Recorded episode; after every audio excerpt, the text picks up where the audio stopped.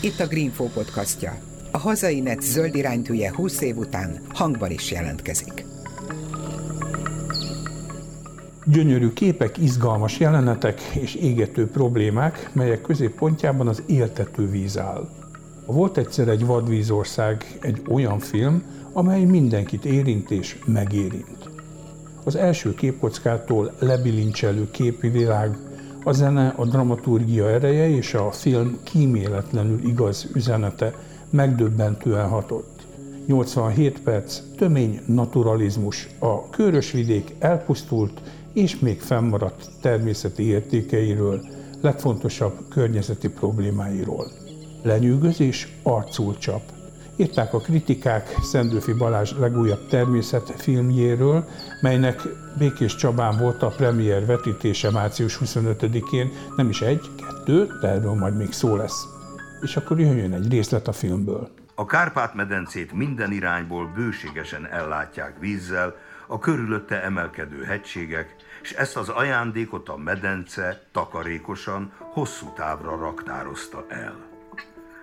A sárrét Európa egyik legnagyobb vizes élőhelye, számtalan értékes növény és állatfaj menedéke.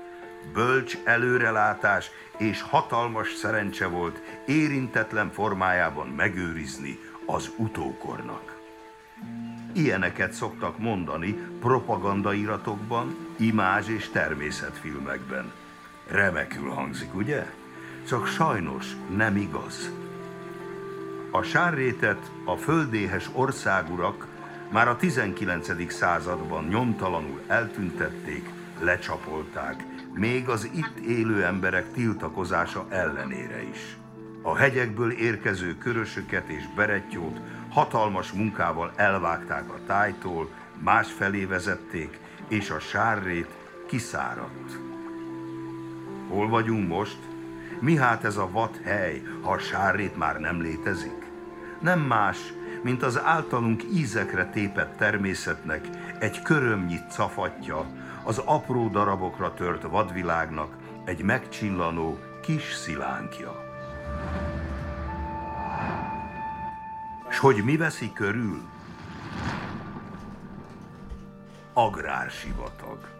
Szántó földek, ameddig a szem ellát. A nagyüzemi, monokultúrás gazdálkodást előnybe hozó agrárpolitika miatt még az összeaszott, kiégett napraforgóval is megéri foglalni a helyet a természet elől.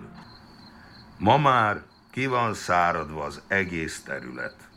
15 községen mentem át autóval a választások alatt, és legnagyobb meglepetésem az volt, hogy az egész sárréten nyoma sincs többé semmiféle víznek. Száraz, szikár és szikes alföldez. Az iménti filmrészlet utolsó mondatait 1935-ben írta Móri Zsigmond, és a helyzet azóta is romlott. Én Sarkadi Péter vagyok. Mai vendégem a Volt egyszer egy Vadvízország című film alkotója, Szendőfi Balázs halkutató, természetfilmes, zeneszerző, akivel a film és a természetfilmezés mellett még sok mindenről, például a kormánymédia hungarikum cenzúrázásáról, a hivatalos környezet és természetvédelmi rendszer szétveréséről és a természeti környezetünk állapotáról is beszélgetünk. Kezdjük először is azzal, hogy hol van ez a bizonyos vadvízország, a sárét, mert szerintem nagyon sokan nem tudják, vagy nem emlékeznek már földrajzórára. Igen, hát a sárét az a Tiszántúlon helyezkedett el, múlt időt használok, mert már nem létezik, de amikor még létezett, a 19. századig Magyarország és Európa egyik legnagyobb vizes élőhelye volt. Nyugat-kelet irányban a Tiszától Debrecenig, észak-dél irányban a Beretyótól a Marosig húzódó hatalmas, több mint 200 ezer hektáros terület volt, és úgy jött létre, hogy a Romániából kelet felől érkező folyók találkoztak azzal a feltöltött alföldi résszel, amit a Tisza hozott létre. És ott ugye gravitációs módon már nem tudtak maguknak medret törni, szétterültek meder nélkül, és egy állandó tocsogós több évnyi vizet összegyűjtő területennek az egyik végén befolytak, a másik végén pedig ki. Ha most nagyon szűken nézzük, hogy mondjuk vizes élőhely, akkor mennyi maradt ebből a hajdani, mennyi 200 ezer hektárból? hektárból? Hát néhány hektár maximum. Van egy-két maradvány élőhely, a kis sárétnek több helye megmaradt, az egyike ezeknek az ugrai rét és a szőrét, amik Bihagúra környékén vannak, de már ezek is el vannak vágva a folyótól, tehát a csapadékvíz tartja őket víz alatt, van, hogy ki, ki kiszáradnak. A filmed Romániában kezdődik, hát végül is a körösök forrásvidékén, az erdélyi értszettségben, és akkor onnan követed végig a vizeknek az útját, Igen. mellett az élővilággal is, és hát eléggé nagy a kontraszt Románia viszonylag érintetlenebb természeti állapota és a magyarországi túl szabályzott, tönkretett területei Igen. között. Mind a két részen vannak problémák egyébként, természetvédelmi, ökológiai problémák, de ezek a problémák más-más természetűek. Tehát a Magyarországiról tudjuk meg szinte köztudott egyébként már maga a vízügy is nagyon jól tudja, és egyfajta ilyen kognitív diszonanciában létezik, hogy túl van szabályozva, és maguk a vízügyi dolgozók közül is már nagyon sokan vannak, akik úgy gondolják, hogy helyre kellene állítani ebből sokat.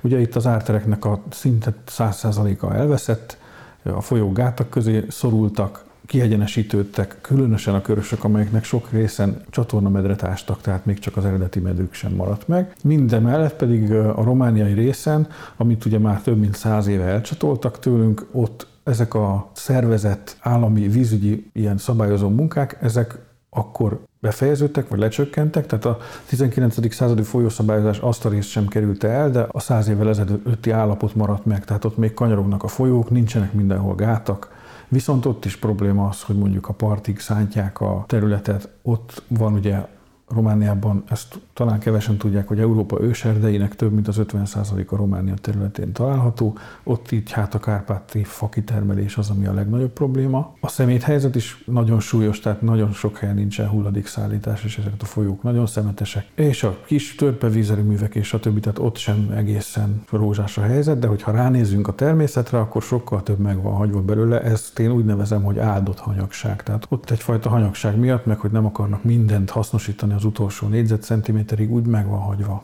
Tehát erről végül is tud mindenki, már a szakmán belül, és a vízügyben is kellene egy korszerűbb, vagy egy új, fenntarthatóbb szemlélet, ami nincs meg ezek szerint, vagy nincs ereje. Így van, hát ez különösen a 2022-es asszályos év az, ami rávilágított erre, ami elérte a közembernek is az inger küszöbét, meg a döntéshozókét is, hogy ez így nem jó, hogy bejön a víz az országba, a hegyekből, de bármelyik irányból, nem csak keletről Romániából, hanem ugye északról is, nyugatról is kapjuk a hegyek irányából a vizet, és ez régen a Kárpát-medencében meggyűlt, megállt, egy, nem hiába hívjuk medencének. És aztán ugye ennek a medencének az aljáról kihúztuk a dugót, és a folyók beszabályozásával most jelenleg több víz folyik ki az országból, mint amennyi befolyik. Ezt tudják, hogy nem egy jó metódus így a jelenlegi szárazodó klímában, viszont a válaszok sokkal rosszabbak, még így is. Tehát még mindig a technokrata szemlélet az, ami megpróbálja újabb beavatkozásokkal és újabb szabályozásokkal ezt orvosolni. Lásd, duzzasztók, csatornaépítések, föld alatti csővezetékek és a többi. Ugyanakkor meg hát születtek tervek, ez a vásárhelyi terv, meg a vásárhelyi terv továbbfejlesztése, hogy csináljunk ilyen nagy víztározókat, hogy a lejövő árhullámokat megfogjuk, és akkor nincsen problémák a szájkor. Igen, de ezekkel a tározókkal az a probléma, hogy a természettől ezek is izolálják a vizet. Tehát a tározókban megáll a víz, az abból lehet majd nekünk öntözni, de a természet ugyanúgy nem kap belőle. Tehát a helyes megoldás az, az a természeti vagy az ökológiai szemléletű helyreállítás lenne, hogyha az árterek visszakapnának területeket, és a vizet a talajban tárolnánk. A talaj az a legjobb víztározó egyébként is, mert onnan nem párolog annyira a víz, nem romlik a minősége. Egy nagy víztározóban pár nap alatt nagyon sokat romlik a megtározott víz minősége. Romániában is vannak egyébként ilyen hatalmas tározók, és ott sem jött el a kánaán a természetnek. Hát ez a világban mindenhol így van, ahol nagy tározókat építenek, az egy csomó új ökológiai problémát fog generálni. A filmedet megnézve számomra döbbenetes volt. Én nem is gondoltam, hogy a körösöket, amikor folyószabályozták, akkor összesen 248 helyen 546 kilométer hosszúságban rövidítették meg tulajdonképpen a, a folyót, tehát levágták Igen. a kanyarokat, a meandereket, és ezáltal például a sebes körösön a minimum meg a maximum víz mennyiség közötti különbség az 940 szeres. Igen, 944 szeres egész pontosan. Az valami brutális. És ez, ez nem azt jelenti, hogy ilyen sok víz jön a körösön, hanem azt jelenti, hogy amikor kevés, akkor az ennyire kevés. Sőt, egyébként a többi körösnél, a fekete és a fehér körösnél nem is lehetett értelmezni ezt, a, ezt az összefüggést, mert ott a legalsó az nulla, és a nullának az akárhányszorosa is nulla. Úgyhogy igen, nem egy nagy vízhozamú folyók, illetve nagyon ingadozó vízhozamú folyók a körösök, ezért is volt úgymond jó, vagy jól, jól kitalálva ez a sárét dolog, mert a több évnyi vízük elraktározódott benne, soha nem fogyott el. Mióta nincsen sárét, azóta ugye az történik, hogy ha kis vízhozam van nyáron, egy csapadékszegény időszakban, már a hó elolvadt, a hegyekből nem jön több víz, akkor nagyon kevés víz csordogálna a körösökben, ezért is csinálták mindegyikre azokat a duzzasztókat, amik most működnek, hogy azért mégiscsak legyen egy kis víz. Ezek közül az egyik az Békés Szent Andráson van, azt még Horthy Miklós adta át annó, valamikor 40-ben, és én ezt például tavaly nyáron jártam ott. Tehát ez Szarvastól nem messze van tulajdonképpen Igen. a szomszédos kis település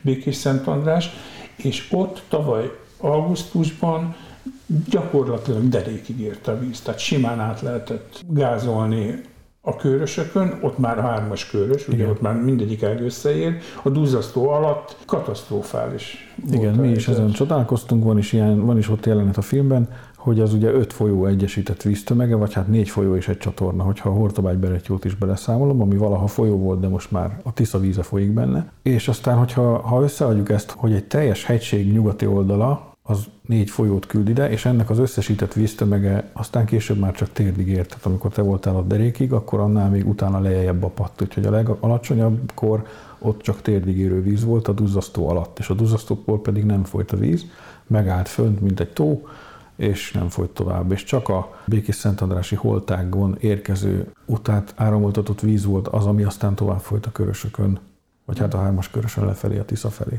Vannak idején ugye 2010-ben volt a tiszai cianit szennyezés, és akkor Igen. mindenki nagyon megijedt, hogy úristen, teljesen el fog tűnni a tiszai élővilág, és hála a jó Istennek azért voltak helyek, ahonnan vissza tudott települni, és magához tért a folyó. Itt például ez a tavalyi asszály mekkora kárt okozott? Ezt mennyire láttátok, vagy láttad a forgatás alatt? Hát azt kell mondanom, hogy az asszály kevesebb kárt okoz, mint maga a duzzasztók léte a folyóban. Tehát a folyók megszűntek folyónak lenni, amióta ezek a duzzasztók léteznek. A hordalékforgalom és a halvándorlás is megállt rajtuk. Nyáron egyébként is, ha, ha sok víz jön rajtuk, akkor sem folynak. Gyakorlatilag álló vizekké, ilyen hosszúkás víztározókká váltak ezek a folyók, a duzzasztott szakaszaik, és ez komoly ökológiai károkat okoz, mint, mondjuk a tiszavirág állományban. A körösökön ugyanolyan sűrű tiszavirágrajzások voltak, mint jelenleg a középtiszán, de most már alig van néhány példány azokon a helyeken, ahol a duzzasztások éppen már nem érvényesülnek annyira. Visszatérve az asszályra, az embernek ugye nagyon sok kárt okozott, én úgy tudom, hogy a teljes tiszántúli kukorica és, és egyéb terményeknek a szinte 100%-a elveszett. A napraforgó is 100 milliárdos károkat okozott az országnak ez az asszály, csak azt nem látták át, hogy a, hogy a jelenlegi vízhasználatunk nagyban befolyásolta ennek az asszálynak a súlyosságát. És akkor itt jön be az a dolog, hogyha az ember jelen esetben te, mint szakember, aki egy ilyen filmet készített, nyilatkozik arról, hogy hát itt milyen problémák vannak, akkor egy ilyen nagyon hungarikum cenzúrának lesz az áldozata. Erről beszéljünk, de előtte következzen még egy rövid részlet, ami kiverte egyébként a biztosítékot bizonyos sajtóorgánumnál. Azt képzelhetjük, hogy a folyószabályozás egy múltbéli malőr, egy 180 évvel ezelőtti hibás döntés, amiért bennünket már nem terhel felelősség. Holott a folyók és vizes élőhelyek tönkretétele máig folyamatosan zajlik. Európa legtöbb országában már inkább bontják a vízlépcsőket, de mi továbbra is újakat építünk a belvizet azonnal elvezetjük, az árhullámokat nem engedjük a tájba, a csatornák medréből minden életet kikotrunk, a nádasokat kiírtjuk, a hódgátakat elbontjuk. Teljes szemléletváltásra, a természet helyreállítására van szükség. A körösök vízrendszerének megmaradt zöld folyosói és mozaikjai csupán hírmondói a hajdan bujagazdagságú, vízből született alföldi tájnak. Mégis szépek és különlegesek. Jelentőségük azonban túlmutat mindezen. Legendás életerejüknek a jövőben mind több teret visszaadva, talán lassítható lenne Magyarország, Európa és a világ ökológiai összeomlása. A régi sárrét ma nemzeti probléma kell, hogy legyen. Szükség van rá, hogy az egész ország figyelme ráforduljon erre a vidékre, mert a magyarságnak ezt a hatalmas területét nem lehet ebben a rettenetes állapotban hagyni.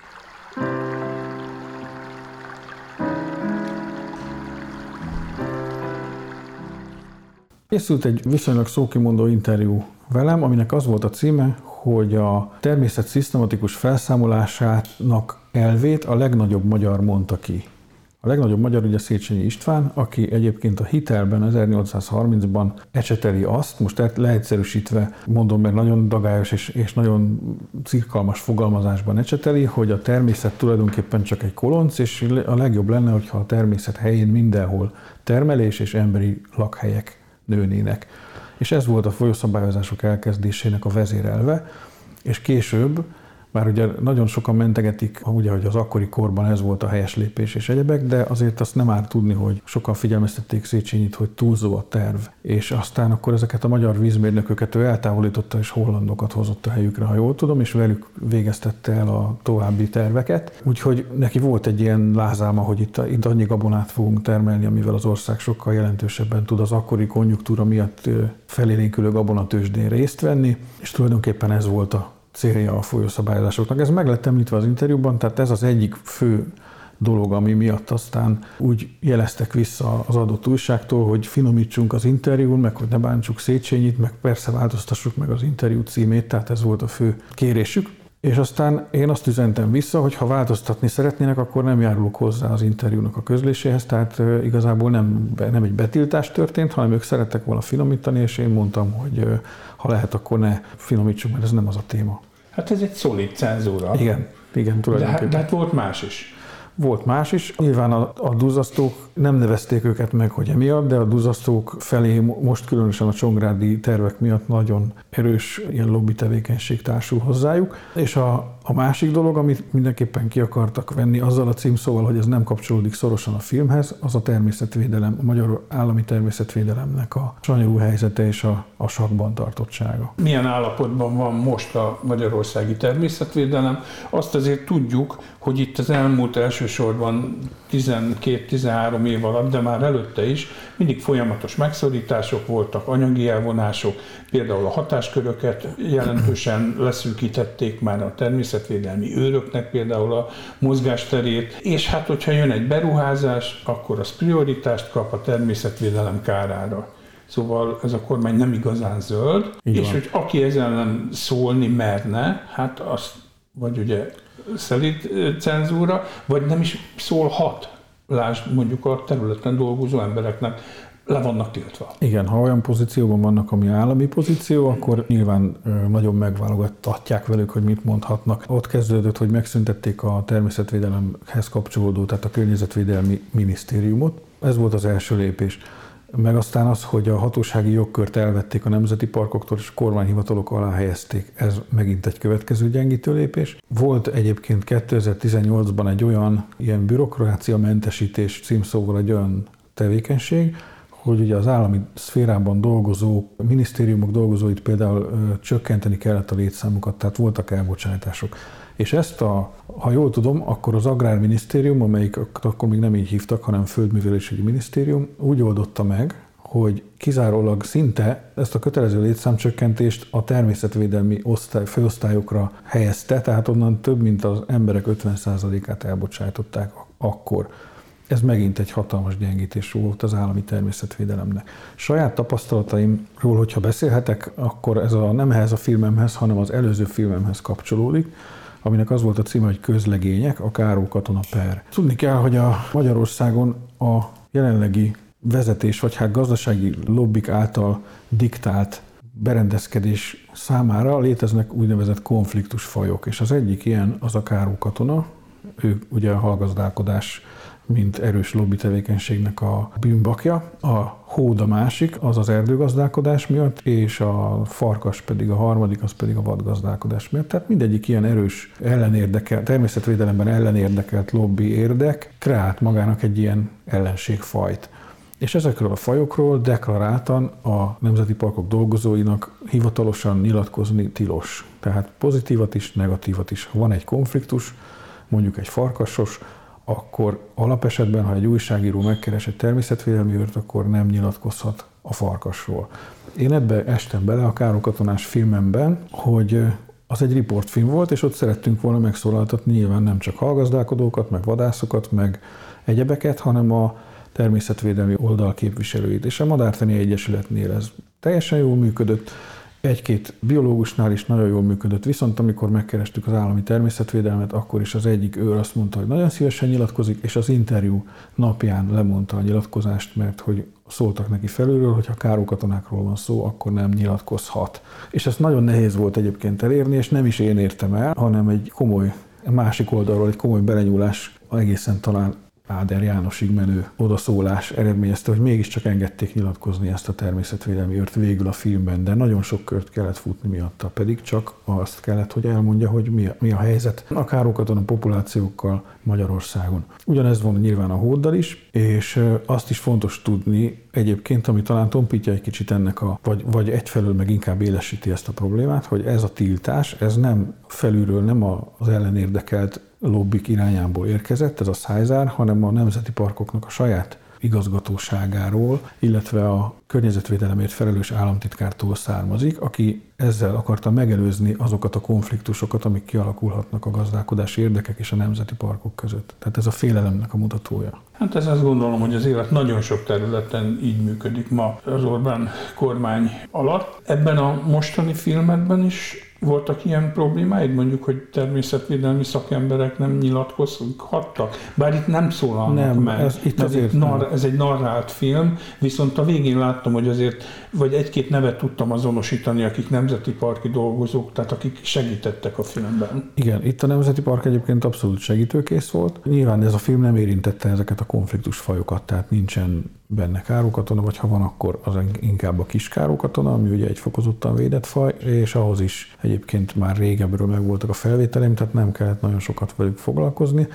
Itt, hogyha ha nyilatkozni kellett volna, vagy hogyha ha részt venni bármilyen formában a Nemzeti Parknak a film készítésében, akkor valószínűleg a film teljes tartalma rettegéssel töltötte volna előket, de mivel nem köthető hozzájuk, ezért nem lesz vele bajuk, tehát nem is emeltek kifogást vagy ilyesmit a film készítése ellen. A végső filmváltozat az 87 perc. Igen. Fantasztikus, én láttam, és tényleg lebilincselő, hihetetlen felvételeid vannak.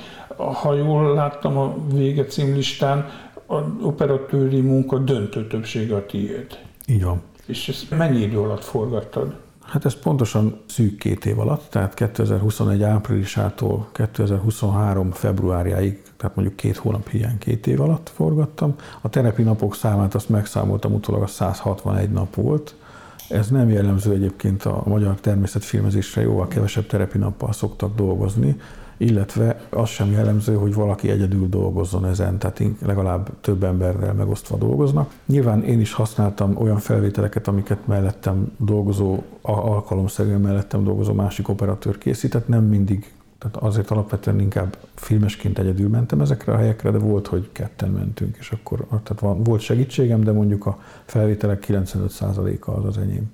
A forgatókönyvet is te írtad, tehát nyilván iszonyú sok mindennek utána kellett nézned, és akkor nagyjából tudtad, hogy na most oda a biharugrára érdemes lemenni, mert nem tudom én, a halak ívnak, vagy az X madár megérkezett, vagy a helyi segítők súgtak, hogy ú, gyere gyorsan, mert esemény van.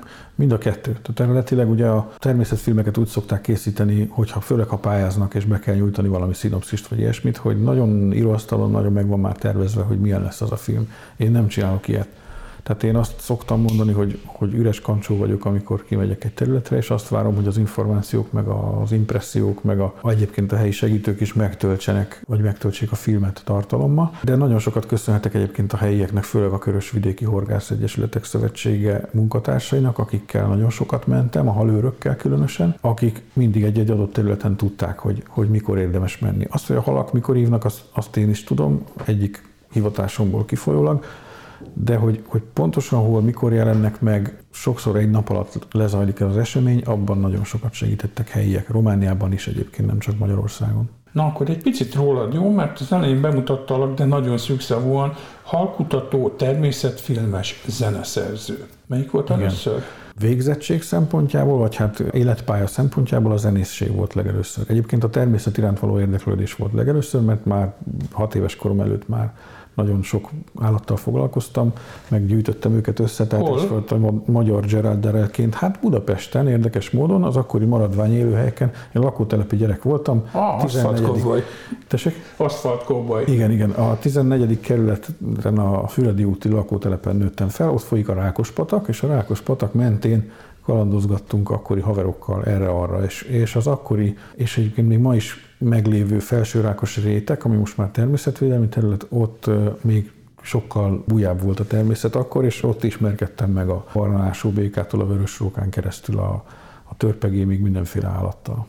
Oké, okay, ezt megszeretted, autodidakta, természetbúvár lettél, akkor jött a zenélés, ez Igen. ilyen gimnázium? A zenélés az, az családi dolog, nekem az egész családom zenész, édesanyám Fekete Mária, ő karmester, zeneszerző, zongoraművész, színházi ember, édesapám hangszerkészítőmester volt, a bátyámból professzionális dobos lett, úgyhogy így nagyjából én sokáig ellenálltam, mondta, hogy nem követem feltétlenül azt, amit az egész család, de aztán egyébként egy hat éves kori, pár éves zongoratanulást követően nem is nagyon erőltették, hogy én zenét tanuljam. Ami nem menne erőltessük? Ment egyébként, mert már nyertem egy országos hát versenyt 7 évesen, de, de nem, tehát az érdeklődés szűnt meg, meg a, az akkori tanárnénim elköltözött az zongoratanárnénim az országból, és a másikat nem szerettem, ugye ez 8 éves voltam, amikor abba hagytam, úgyhogy szóltak is, hogy, vagy mondtak is anyám, hogy nyugodtan hagyjam abba, ha nem érdekel különösebben, és aztán később, igen, gimnázium környékén jött a gitározás.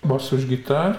Először Ugye? klasszikus gitár, és aztán arról nyergettem át a basszusgitárra. Ezt onnan tudom, hogy a vége címlistán fel vagy tüntetve, mint a film zenéjének az egyik előadója. Így van. Basszusgitáron sok mindent hozzájátszottam a zenéhez. Ez jellemző egyébként a többi filmemre is, ha már egyszer így adódott, hogy zeneszerző lehetek, meg basszusgitáros lehetek, akkor ezt kihasználom. Jó, mit nem csináltál a filmedben? Mondjuk nem te voltál a narrátor, igen. de egyébként meg minden. Operatőr, vágó, forgatókönyvíró, zenész. Ja, igen, igen, ezt én nem szeretem egyébként másoknak adni sem a szövegírás lehetőségét, sem pedig a zene szerkesztés vagy zene választás lehetőségét, mert egyébként magyar természetfilmekben ez a kettő, amit a leggyengébbnek szoktam tartani, főleg a szöveget, de ez nem olyan kritika, tehát azért nyilván jó dolog, hogy ennyi természetfilm készül már Magyarországon, csak néha van egy kis stílusbeli probléma a szöveggel, de ez zárója bezárva.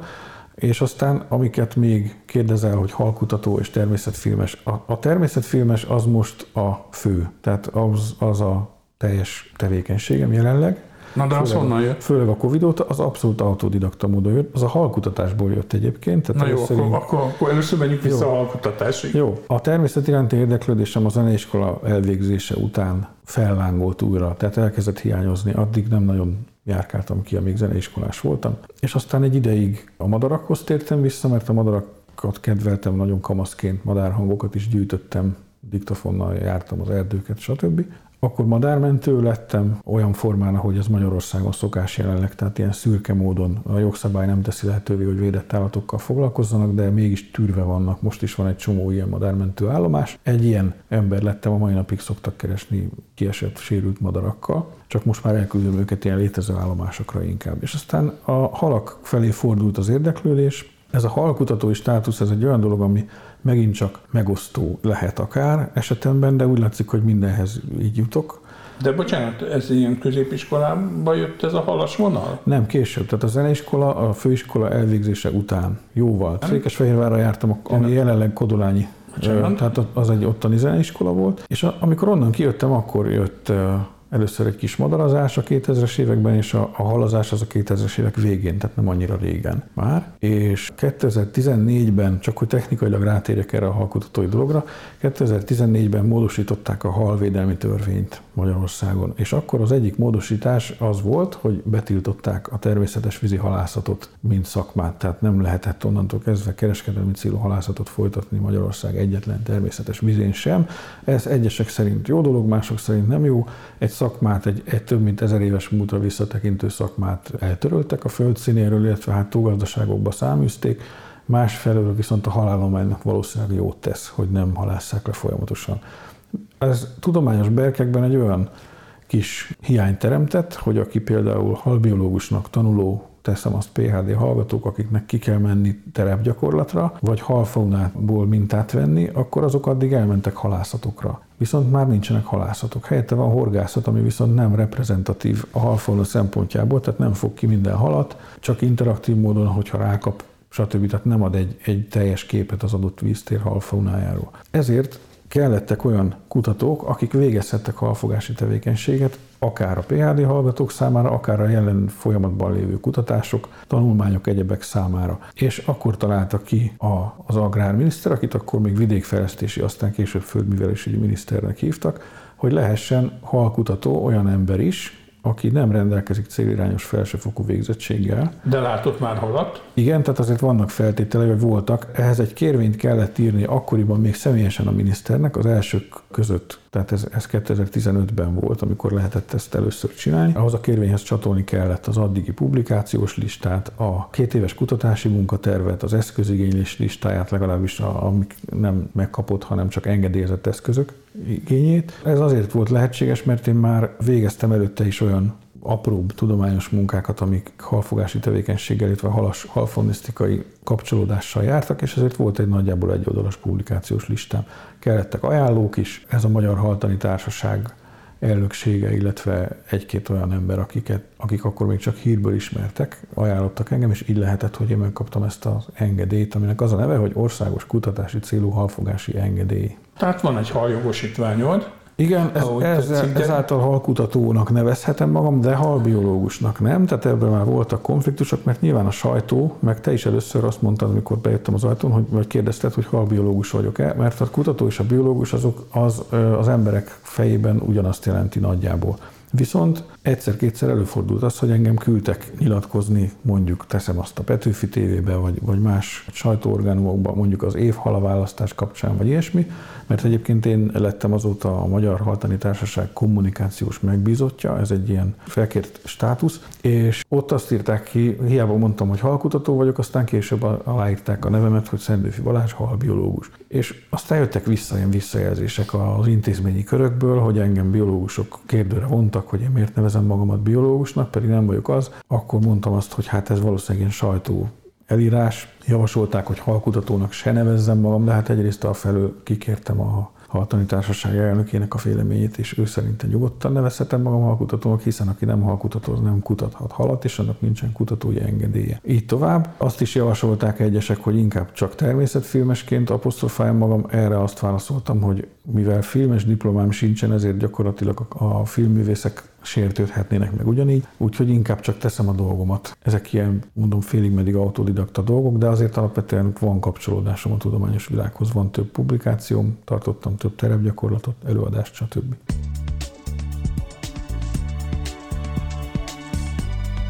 Ez itt a Hazainet zöld iránytűje, a Greenfo podcastja.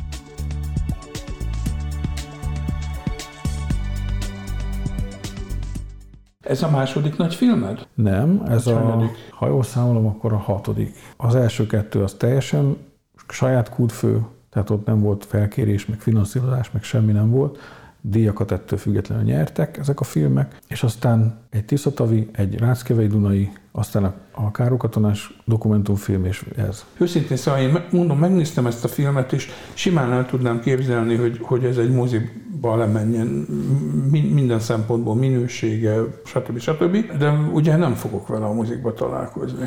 Hát a hivatalos moziforgalmazásban nem. Ennek van oka, Alapvetően a téma olyan jellegű. Van, vannak bizonyos olyan hírportálok, akik igényesebbek, és akkor van olyan, hogy kiírják egy cikk alá mondjuk, hogy a téma érzékenysége miatt nem tartjuk etikusnak reklámok megjelenítését. Ugyanebből az okból döntöttem úgy, hogy ezért a filmért én nem szeretnék pénzt kérni, mert nem vennék jól magát amúgy sem, hogy az általam kritizált végső soron a kapitalista rendszer felé is, az teljes rendszer felé mutat egy, egy kritikát, hogy ezért én üzleti tevékenységként pénzt fogadjak el. Nyilván az elkészítéséhez szükség volt pénzre, tehát finanszírozni, meg hát költséghozzájárulásnak nevezném inkább, mint a, a Körösvidéki Horgász Egyesületek Szövetsége hozzáadott, mind pénzben, mind emberben, mind üzemanyagba, de a film forgalmazása, azt nem szeretném, hogy pénzért történjen, tehát a, a vetítések, amiket szerveztünk, azok mind ingyenesek regisztrációhoz kötöttek, de ingyenesek. Volt egyébként moziban, Békés Csabán volt a bemutató, március 25-én,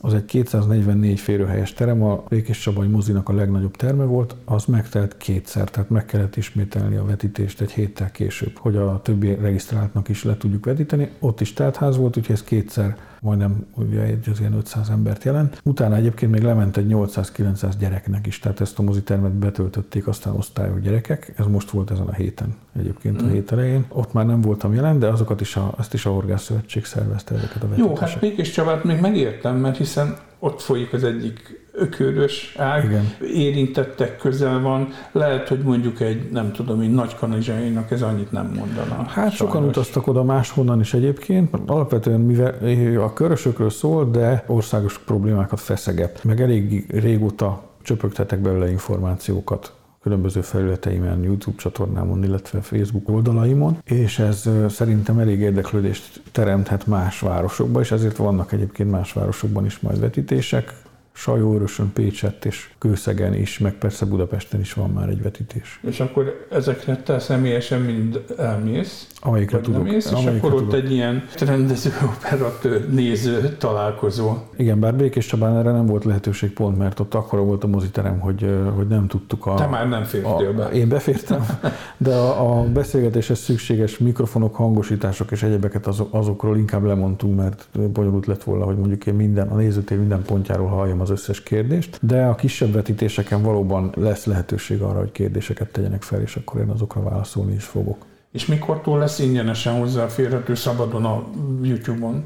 Hát minél előbb, tehát azért alapvetően ez volt a cél, hogy minél többen és korlátlanul láthassák. Tehát, hogyha lementek a vetítések, a jelenlegi utolsó az április 27 kőszeg, és hogyha ez megtörtént, Tehát akkor, mondjuk akkor május májusban, májusban valószínűleg közé fogom tenni. Májusban még befut egy-két olyan vetítés felkérés, amiket már nem is én szerveztem, hanem csak így jönnek. Tehát lehet, hogy lesz egy martfűi vetítés a helyi városi moziban, az is mozis vetítés lesz. Meg, mit tudom én, még talán szólokra, meg szarvasra is szerveződnek vetítések, de ezeket megvárom, és utána. De egyébként, ha jól sejtem, akkor a, a televíziós csatornák is műsorra fogják tűzni az eddigi filmjeimet Kis ellentmondás, de az MTV a mindegyiket műsorra tűzte eddig, meglátjuk, hogy ezt is fogja-e. És a Gödöllői Természetfilmfesztiválra is neveztem, ahová már írtak, hogy bejutott, úgyhogy ott is majd a... Az azt hiszem május, az május vége. vége, vége 20 x e most hirtelen nem tudom, hogy idén hova esik, mindig hétvégén van. Ott biztos, hogy vetítik egyszer vagy kétszer. Hát őszintén szóval az az én személyes véleményem igencsak diesélyes.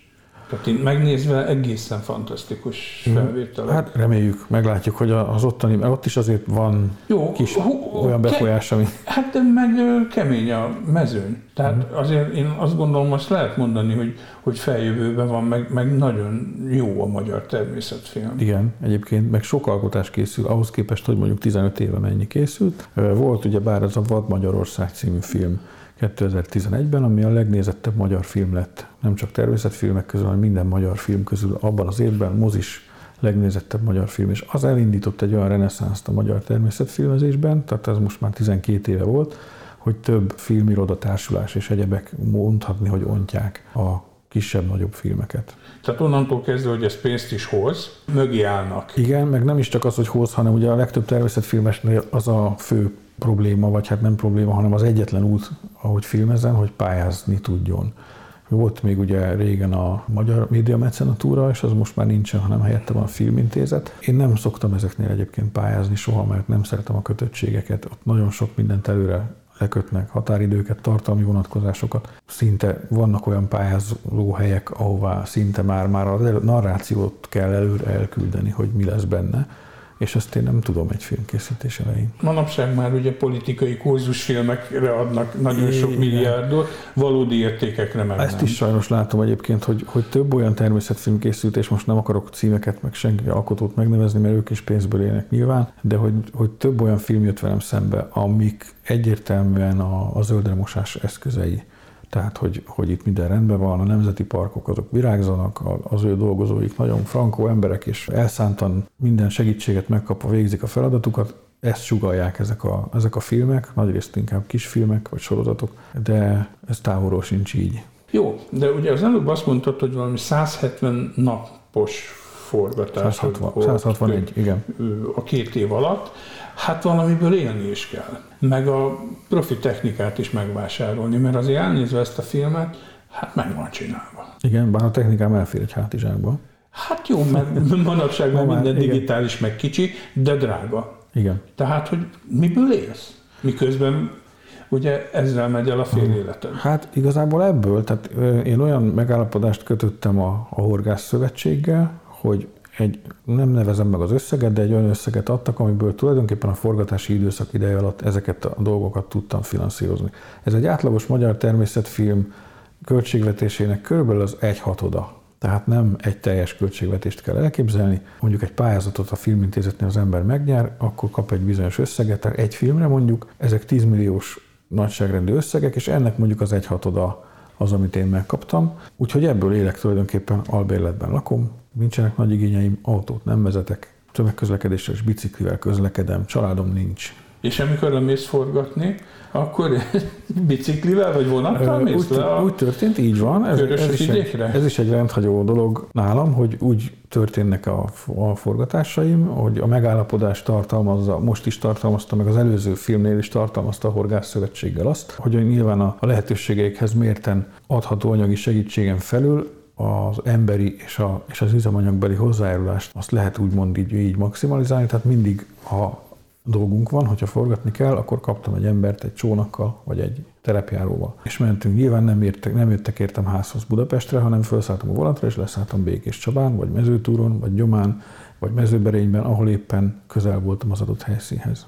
És akkor vitted a sátrat? Mert ugye itt rengeteg éjszakai meg esti felvétel van, például egészen fantasztikus a Dunavirágzásos rész, hát gondolom, hogy akkor ott éjszakáztál sokat. Az, az este történik a Dunavirágzás, pont sötétedés után rögtön. Tehát éjszakázni, ott aludni már nem kellett, de mondjuk egy olyan 11 évfél körül végeztünk, és akkor vissza a halőri autóba, és szépen a szállásra. Kaptam állandó szállást Békés Csabán, a Horgász Szövetség önzetlenségéből kifolyólag, ahol ellehettem, gyakorlatilag egy bázisként tudott működni. Sátorban viszonylag keveset kellett. Volt rá példa, hogy, hogy kint éjszakáztunk, vagy autóban, de inkább, leginkább ilyen beltéri helyeken, Romániában pedig a hegyi panziók azok meglehetősen közel vannak a, a forgatási területekhez, úgyhogy azokat vettem igénybe. Ami nekem a leginkább tetszett, bár szinte az összes képkockád, azok a sasos felvételek, a parlagi, meg a réti sasos felvételek, olyan portrék 5 centiről, hogy az ember elámul. Ezek a madarak nem csaptak rá a drónodra? Egy részük ezeknek a felvételeknek nyilván leses felvétel, tehát azok nem drónosak, mondjuk a réti sasos felvételek, de mindegyik sasfajta előszeretettel drónoztam. Az a tapasztalatom már több film óta, hogy a réti sas egyrészt nem ijed meg a dróntól, de nem is támadja meg. Tehát úgy viselkedik, mintha ott se lenne. Amúgy sem egy vérmes vadász a rétisas, vízivadra vadászik, halakra, illetve vízimadarakra. A levegőben nem nagyon érdekli az, hogy mi repül körülötte, pláne annyival kisebb nála ez a drón, hogy nem, nem féltől, nem zavarja és nem támad meg. A parlagisas az már egy kicsit megtámadósabb. Az a példány, amit felvettem, az egyben egyébként az új drónnak, a teleobjektíves drónnak a teszt napja is volt, az egyik tesztnapja, mert az, idáig azzal a drónnal sast még nem filmeztem. Ez egy fiatal madár volt, aki fent ült egy öreg akácfacsoporton a pusztán, és vizes volt a hasa, vizes volt a tolla. Valószínűleg fogott a hajnali harmadban magának valamit, amit megevett, és a vizes tollát óhajtotta szárogatni ezen a fán, és ezért sem lusta volt, és nem akart elrepülni a drón elől, de nem is mentem olyan közel, mint amennyire látszanak a felvételeken. Valóban portré jellegű felvételeket tudtam csinálni róla, de ezek 10-20 méterről készültek, vagy még messzebbről, mert ebben a drónban már van egy teleobjektíves kamera is, amire át lehet váltani, és minőségvesztéssel nem jár, nem remeg be, tehát már a technika már ott tart, hogy, hogy nem mozdul be, hiába repül a kamera, nem, nem látszik a képen ez egyáltalán. Viszont van egy harmadik sasfaj, amit filmeztem, a szirtisas, ami Romániában a hegyek között él. Ez a legnagyobb? Ö, nem is csak, hogy nagyobb, hogy a réti, a réti a legnagyobb, de a szirti sem val szégyen, tehát egyébként ezeknek mindegyik sasnak az említett három fajból a szárnyvesztávolsága közelíti vagy meghaladja a két métert. A réti két és fél is lehet, a, a szirti az ilyen, ilyen 1,90 ilyesmi. Tehát kisebb, de sokkal harciasabb. A szirtisas a rétivel ellentétben nyulakra, őzekre, a skandináv országokban még, még rénszarvas borjúra is vadászik. Hát akkor mi, neki egy drón Tehát, nem egy igen. nagy ellenfél. Úgyhogy sokkal harciasabb a szirtisas, és a, a, már a környezete is determinálja azt, hogy neki vigyázni kell, mert ugye ő megosztja az élőhelyet a vándorsolyommal, és a vándorsolyom az egészen drónszerű. Úgyhogy szerintem a, a drónomra mindegyik azt hitte, hogy az egy vándorsolyom, és akkor ilyenkor ők támadnak. Tehát volt rá példa, hogy a szirtisas, hát ő nem menekült a drón elől, hanem, hanem szabályszerűen lekoptatta a drónomat, hogy őt, őt én ne kövessem. Úgyhogy egy-egy figyelmeztető nagyon közeli elhúzás, illetve egy-két belerugás történt a drónba, hogy a, a sas a lábával lendületből belerúgott a, a drónba, és akkor nyilván én már csak a zavarás megszüntetése miatt is beszüntettem a felvételi tevékenységet. Viszont akadt olyan, egyébként ezeket hozzáteszem, hogy minden helyen, az összes helyen a, a helyi hivatásos, illetve civil természetvédők jelenlétében csináltam ezeket a felvételeket, tehát nem gerilla módon és nem az élővilágot zavarva. Ettől minden drónost óva intenék egyébként, már csak azért is, hogy ne veszítse el a gépét, és hogy ne zavarja a természetet. Romániában a Milvus Group nevű az itt, nagyjából az itteni Madártani Egyesületnek megfelelő szervezetnek a SAS kutatójával voltunk, és amikor sasfészket filmeztünk, az egyébként nem ebben a filmben kap helyet, hanem majd a következőben, mert a következő film az majd pont a körösök forrásvidékéről fog szólni, mert ott annyi anyag gyűlt össze egyszerűen, hogy nem fért volna bele ebbe a filmbe. És ott volt Szirtis Asfészek filmezés egészen közelről, és sikerült fölvennem, hogy egy zsákmányon őzzel eteti az egynapos fiókáját. A szirtisas tojó, és azt ő hagyta, tehát nem támadta meg a drónt, egy jó 900 méter magas sziklafal tetejének a közelében volt a fészek, tehát oda sehogy máshogy nem lehetett volna felmenni. Tehát akkor azért a rákészülés mellett a szerencse sem állt, hogyha van egy természetfilmesnek.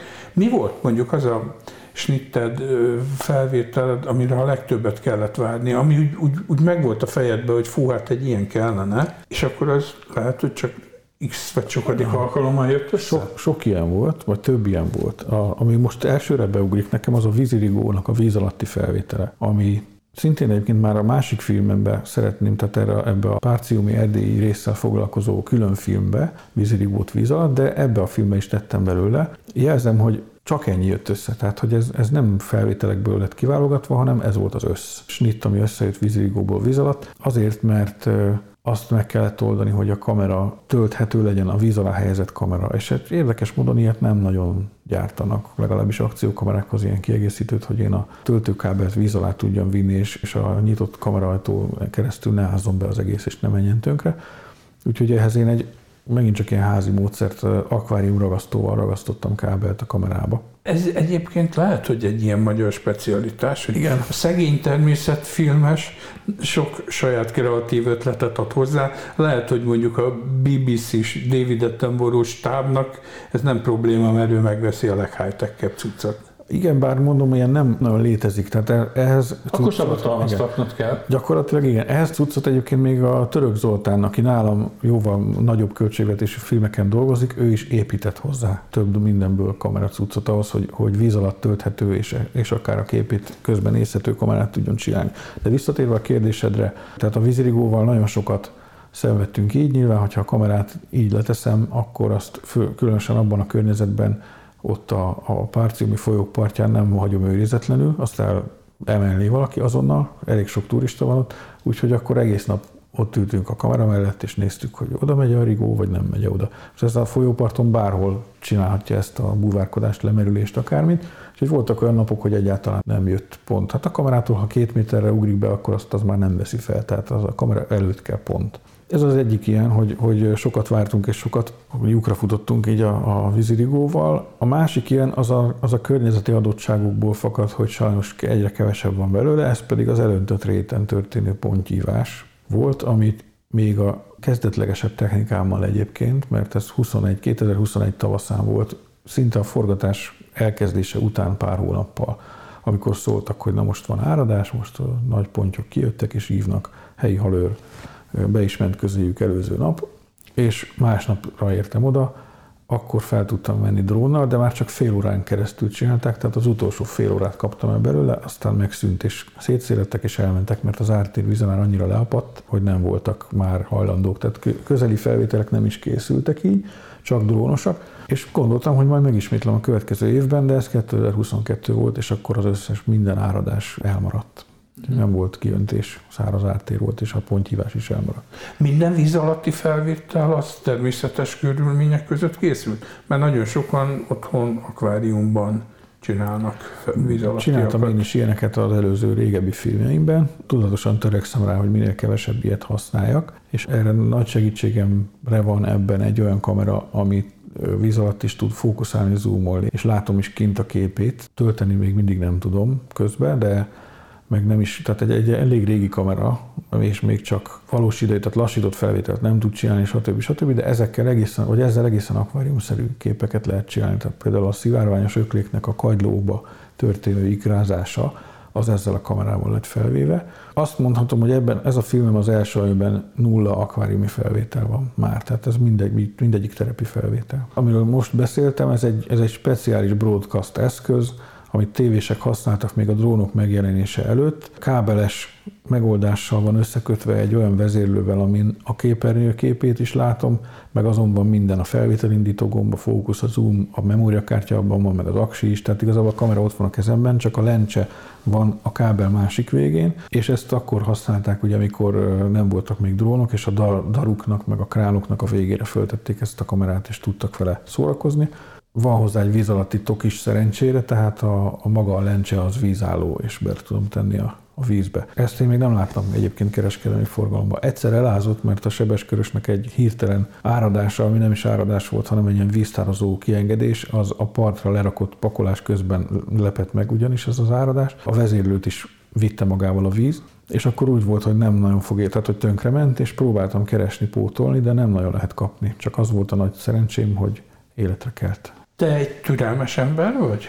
Én annak tartom magam, igen, meg kénytelen vagyok, tehát ha nem vagyok türelmes, akkor sem történik. Akkor, mert akkor nincs film? Igen, úgyhogy ha filmet akarok, ahhoz türelem kell. Azért kérdezem, mert mostanság ugye, hogy fényképezőgépet nagyon olcsón, és most már egészen fantasztikus tudású gépet lehet vásárolni, most mindenki azt hiszi, hogy ő fotográfus. Igen mert hogy nyomja, nyomja, mint a bolond a gombot, aztán egyszer valamelyik kép csak jobb lesz, uh-huh. a többit az kidobja. Filmes vonalon is van, lehet, van egy ilyen irányzat? Mondjuk, hogyha uh-huh. megnézed a természetfilm fesztiválok termését, mert gondolom, hogy azért szoktál Igen, oda járni a mustrára. Én nagy különbséget vélek felfedezni azért még a fotós és a filmes társadalom tagjai között. Fotózni nem szoktam, amúgy nagyon sokan átjárnak a kettő között, tehát sok filmes fotózik is, meg pályázik is fotópályázatokon. Én ezt nem szoktam, de látom azt, és pont ezért nem is szoktam, hogy a fotós társadalom már, már nagyon szűk a nadrág, és már, már nagyon kinőtte az ország lehetőségeit, és már jönnek a, így a, a szokásos klikkesedések és egymásra mutogatások és egyebek. Persze nyilván van az élvonal, amelyik nagyon jól csinálja a dolgát, és nagyon fanatikus, és sokkal ugyanannyit vagy sokkal több időt tölt a, a fotózással, mint én a filmezéssel. Egy adott területen, vagy tényleg elképesztő körülmények között dolgozik, de a filmeseknél ezzel ellentétben valahogy kevesebb a, a vatta így a, filmes társadalomban. Ez azért lehet, mert egy fotót megcsinálni igazából egy kattintás, aztán egy kicsi képkidolgozás, és gyakorlatilag készen van a produktum. Egy filmet megcsinálni pedig azért ahhoz tényleg több évnyi sok időnyi anyaggyűjtés után vagy közben utómunka, szelektálás, vágás, minden egyéb kell, és ez valószínűleg eltántorítja azokat, akik azonnali eredményt akarnak elérni. Mindent összeszámítva mennyi időd ment el ezzel a filmmel? Ugye 160 valány nap Igen. forgatás, utómunka, vágás, zene, ez úgy néz ki, azért is mondom, hogy, hogy 22 hónapig készült a film, tehát hogy két, majdnem két évig, két hónap hiány két évig. Ezt úgy kell elképzelni, hogy ez alatt az idő alatt én 161 napot töltöttem a terepen, és a többi napon gyakorlatilag minden nap valamit hozzátettem a filmutó munkához, elővágáshoz, felvétel szelektáláshoz, zene felvételhez, végső jelenetek kialakításához, csiszolgatáshoz és a többi. Tehát a többi nap, hogyha a 161-et kivonjuk a két évből, akkor a többi nap az, ami az utómunkával és az egyebekkel telt. Mivel, hogy nem nagyon tudok olyat már csak zsigerből se, hogy ne nyúljak hozzá a filmemhez, a készülő filmemhez, hogyha otthon vagyok éppen. Ezért viszont nem szoktam külön számolni a munkaórákat, mivel nem kell senkinek elszámolnom. Ezzel meg nem kapok érte külön pénzt. Egyfelől szerencsés vagyok ilyen szempontból, hogy ezt nem mással kell elvégeztetnem, mert amúgy nagyon sok idő, nagyon sok várakozás és nagyon drága is lenne hogyha valaki nekem vágna, vagy hogyha valakinek szöveget írni kellene, vagy ilyesmi. Ezek mind drága dolgok, ezeket így házon belül megoldom. Hogyha holnap jönne egy cég, és azt mondaná, hogy x millió forinttal beszállok a következő filmjébe, és te azt mondanád, hogy oké, okay, én úgy látom, hogy ez nem egy zöldremosási gyakorlat, akkor gondolom elfogadnád. Elfogadnám, és el is fogadtam, mert ezzel párhuzamosan készült is egy ilyen film, hogyha beszéltek róla egy kicsit. Ez úgy nézett ki, hogy kaptam egy felkérést, mikor a Körösi filmet már egy jó fél éve forgattam. Az egy tiszatavas film, való felkérés. Amúgy a Tiszatóról már készítettem filmet, de ennek ellenére szerettek volna még egyet. Ez egyébként egy állami felkérés, érdekes módon az Aktív Magyarország az, aki felkérte erre a filmre, és megbeszélések alapján pontosan azt a következtetést vontam le, hogy ez nem zöldremosás, mert bár ugyan turisztikai célzatú, de hogy pont a problémák megemlítésében szerencsére szabad kezet kaptam abban a filmben is vagy hát majdnem szabad kezed, de amit fontosnak tartottam elmondani, azt elmondhattam. Viszont mivel egybeesett ennek a filmnek a forgatási idejével, ezért még másik két embert is bevontam. Az egyik az a Liasuk Dimitri, akit sokan ismernek a Tisza nevében című filmje, illetve a most készült nagyjátékfilmje kapcsán. Másik pedig a Fehér Zoltán egy fiatal profi természetfilmes operatőr. És így hárman csináltuk meg ezt az Ember alkotta paradicsom című filmet, ami egyébként még nem jött ki, tehát ez a film, ez a volt egyszer egy vadvízország, ez előbb látott napvilágot, ez a tisztatavas film, ez majd nyáron, ősszel fog kijönni. Ez egy állami megrendelés volt, egyébként abban sokat segített, hogy anyagi likviditási problémáimat szüntette meg, tehát hogy nem nagyon kellett annyira várni az egyéb vagy a elkövetkező munkákra. Tehát a válaszom az, hogy elvállalok ilyet, csak nagyon megválogatom tehát mondjuk egy akkumulátorgyáras filmet, ami azt mutatná, hogy azok nem is olyan nagy problémák, és menjek el Kínába, és, és vegyek föl akkumulátorgyárak melletti ívó péreket, ilyet nem vállalnék el. Kétszer említetted már, hogy készül, vagy egy része már tulajdonképpen ebből a filmből átmentődik az új filmre. Igen. Azt hogy tervezed? Az mennyi idő lesz? Hát ez úgy nézett ki, hogy ugye én párhuzamosan jártam a körösök romániai és magyarországi szakaszait. És azt kellett látnom, hogy Romániában több anyag gyűrik. Azon egyszerű oknál fogva, hogy a természet ott még jobban létezik. Érintetlenebb. Igen, meg nagyobb területeken. És ezt megtárgyaltam a, a Horgász Szövetségnek a vezetőségével, illetve azokkal, akik tevékenyen részt vettek a film készítésében, vagy hát kaptak beleszólási lehetőséget, hogy így mondjam, mert általában egyébként a szellemi szabadságot azt megszoktam már az első megállapodáskor kérni, de volt egy ilyen aggály, hogy hát esetleg túl sok lesz a, romániai, túl lesz prezentálva, és akkor először azt gondoltam, hogy ez egy kétrészes film lesz, és akkor magyar rész, román rész. De azért vannak összefüggések, tehát azt te is láttad, hogy ebbe a részbe tettem romániai dolgokat viszonylag sokat, mindig egyfajta áttekintés, de mindegyiknek van köze, valamire reflektál a Magyarország részről. Viszont a maradék romániai anyagból lehetne egy második rész, de aztán kitaláltam, hogy ez ne egy második rész legyen, hanem egy önálló film, mert teljesen más problémák, meg teljesen más minden. Viszont az anyag nagy része már rendelkezésemre áll, úgyhogy szerintem ezt most idén ősszel, tehát 2023 ősszel ezt készre tudom tető alá hozni. És akkor ez is ugyanúgy ingyenesen hozzáférhető lesz majdan a YouTube csatornádon. Úgy tervezem. Egyébként minden filmem, a minden eddig készült filmem hozzáférhető amúgy is. Ez mind a hat film, a Covid alatt döntöttem úgy, hogy azokat is kiteszem, amiket addig nem, és aztán ez most már így alakult, meg egyébként a felkérőknek is az a, egyrészt az érdekük, meg a kérésük, tehát ez, ez egyben vág azzal, hogy amit én is szeretnék, hogy ha lehet, akkor ingyenesen hozzáférhető legyen az összes film, tehát hogy ne fussuk azokat a köröket, amik lehet, hogy több pénzt hoznának, viszont az emberek elől további, akár évekre izolálnák a filmet. Hát én a magam részéről majd, hogy nem kötelezővé tenném a középiskolásoknak mondjuk egy ilyen filmnek a megnézését. Többet ér, mint sok biológia óra, zárójelbe zárva. Szoktam egyébként menni iskolákba, tehát vállalok ilyet, meg azért sem szoktam pénzt kérni. Egyébként volt már előadásom a gimnáziumban, általános iskolában, mindenféle olyan helyeken, ahol belefér egy hosszabb, akár biológia, akár bármilyen órába egy filmnek a levetítése. Hát akkor tanár úr, újabb frontot lehet nyitni Igen. a filmezés, a zenélés és a hal tudományok között. Apropó, van együttesed? Rendszeresen zenész, vagy az inkább ilyen hobbi? Ez volt, tehát van egy, mögöttem egy azért egy 20 éves zenei pálya, főleg a jazz terén. Vannak ilyen irányból nyert díjaim is, főleg zeneszerzői díjak. Amíg nem öregettem ki az országos jazz kombó versenyről, rendszeresen elhoztam a legjobb zeneszerző díját háromszor is, csak ugye ott 35 év a felső korhatár, én meg már 45 leszek idén, úgyhogy Hát szenior kategóriába kell igen. indulni. Olyan verseny még nincs jelenleg, de majd csak lesz talán. Tehát a lényeg, hogy, hogy volt több olyan jazz zenekar, illetve játszottam zenészként olyan ismertebb zenekarokban, amiket, amikről akár te is hallottál, az egyik ilyen a Solaris például, igen. a Gimes, amiben session zenészként részt vettem az elmúlt években, pont a Covid-ig, illetve a Covid alatt is még. Csak aztán a filmezés annyira lefoglalt, meg, meg annyival jobban is érdekel, meg egyébként zárójelben, és ez, ez kicsit lehet, hogy csúnyán hangzik, de annyival többet is fizet, bár mondom, hogy nem a pénzért teszem ezt, de legalább a megélhetést biztosítja közben, hogy a zenélés gyakorlatilag egyrészt nem sokkal kevésbé kifizetődő, másrészt pedig nem nincs rá. Hát nincs akkor kvázi hobbi. Most már a maradék kis Igen, viszont mivel úgymond profi zenész vagyok, ezért soha nem nevezném hobbinak azt, a, amit eredetileg hivatásomnak tekintek. Viszont most már olyan zenekart szeretnék, vagy olyat vállalnék szívesen, amelyik elsősorban művészeti értékeket hordoz, és nem pedig valamiféle anyagi befektetés. Hát akkor valahogy a természet hangjait és a jazz kell összeolvasztani. Várom a további felkéréseket, és van is egy-két provizórikus ilyen felkérés, folytatva a hagyományt, hogy horgászszövetségeknek készítsek filmet, illetve nem nekik, hanem az ő felkérésükre csináljunk közös alkotásokat, amiket aztán egyébként úgy szokott lenni, hogy a vetítési jog az közös, tehát a horgászszövetség is viheti vetíteni bárhova a filmet, meg én is. A filmek jogai pedig nálam maradnak. Ez csak adminisztratív okokból, hogy a filmjusznál meg egyéb helyeken tudjak vele intézkedni.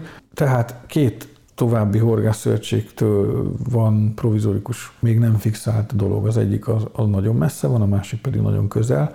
A közeli az a főhez, és az a, az a Fővárosi Horgász Egyesületek Szövetsége, tehát az Budapest. Az azért lenne egy nagyon kellemes kis gyakorlatilag jutalomjáték a számomra, mert az első filmem az a Budapest halai címet viseli, és az fővárosról szól, és aztán azóta azért elég sok változás történt. És a Budapest halai, amik még megmaradtak, ez igen. lesz a címe? Akár igen, de azért történtek pozitív változások is. Tehát például a Budapest halai film kapcsán eleve a film miatt is, tehát sokat nyomott alatban a maga a film is, hogy két új természetvédelmi terület született Budapesten. Ez két mocsármaradvány, amik már azóta védettek a filmkészítés hát, Az egyik az ugye Óbudának. Az is, de nem. Tehát, hogy a mocsáros dűlőt akarom mondani, dűlő, igen. de az nem, az nem szerepelt a filmben. Ezek korábban korábbi természetvédelmi területek 2019-ben lettek védettek. Az egyik az a Szilastó 15. kerületben, a Rákos palotai köztemető mögött, illetve az M3-as autópályától délkeletre, a másik pedig Kőbányán egy neve, nincs neki neve annak a tónak, Pócos tónak neveztük el, ahol a Lápi Póc jelenlétét sikerült kimutatni Budapesten egyedülálló módon, illetve hogyha nem vesszük a Ráckevei Dunai úszólápjait, akkor Budapesten az az egyetlen élőhelye. És aztán ezekben történtek változások, például ez az utóbbi tó, ez hiába lett levédve, azért már megy sajnos tönkre, tehát ott, ott vannak problémák, vannak szennyezések, meg egyebek, és ezeket szívesen bemutatnám, illetve magát nyilván a főhez működését is bemutatnám, mert ők azért elég rendhagyó, hogy egy ekkora vizet, mint a Duna, meg az összes fővárosi vizet tudják kezelni. Másik ilyen felkérés, az meg, ami nagyon messze van, az viszont rímelne, vagy hát folytatólag működhetne a körösi film után, az pedig a Maros. A Marossal foglalkozó film, aminek ugye a túlnyomó többsége Románia területén folyik, de az aztán nem, nem olyan közel ered, mint a körösök, úgy idézőjelben közel, hanem a Romániának a másik felében, Csíkban, illetve még azon is túl. És akkor az, az egy nagyon nagy falat tudna lenni, viszont állok elébe. Jó, hát akkor tulajdonképpen a közép és hosszú távú tervek azok megvannak, az eredményeket majd meglátni fogjuk, ahogyan az eddigieket, tehát akit érdekel, az a YouTube-on, hogyha beírja, hogy Szendőfi Balázs, akkor ott az oldalat bejön, és akkor ott mindenfajta infókat meg lehet találni. Illetve a Facebookon van nekem egy Budapest Halai című oldalam, ami az első filmem idejében alakítottam, ez a film oldala, de aztán azóta a saját filmes oldalam lett, vagy a filmes és halkutatói oldalam. Ezen van egy olyan 6000 követő körülbelül, mint ahogy a YouTube-on is pontosan 6000 követő körül járok, meg egyébként a személyes Facebook oldalamon is, tehát ez, ez egy kicsit párhuzamosan folyik, ott is már kezd a követők száma ilyen nagy lenni, vagy hát viszonylag nagy. Ezeken a helyeken mindenképpen értesülni fognak a, a fejleményekről, meg az új filmekről. Jó, hát akkor majd rá, legyen a hallgatónk a 6001 Én köszönöm szépen a beszélgetést Szendőfi Balázs halkutató, természetfilmes zeneszerzőnek. Sarkadi Pétert hallották a Viszonthallásra.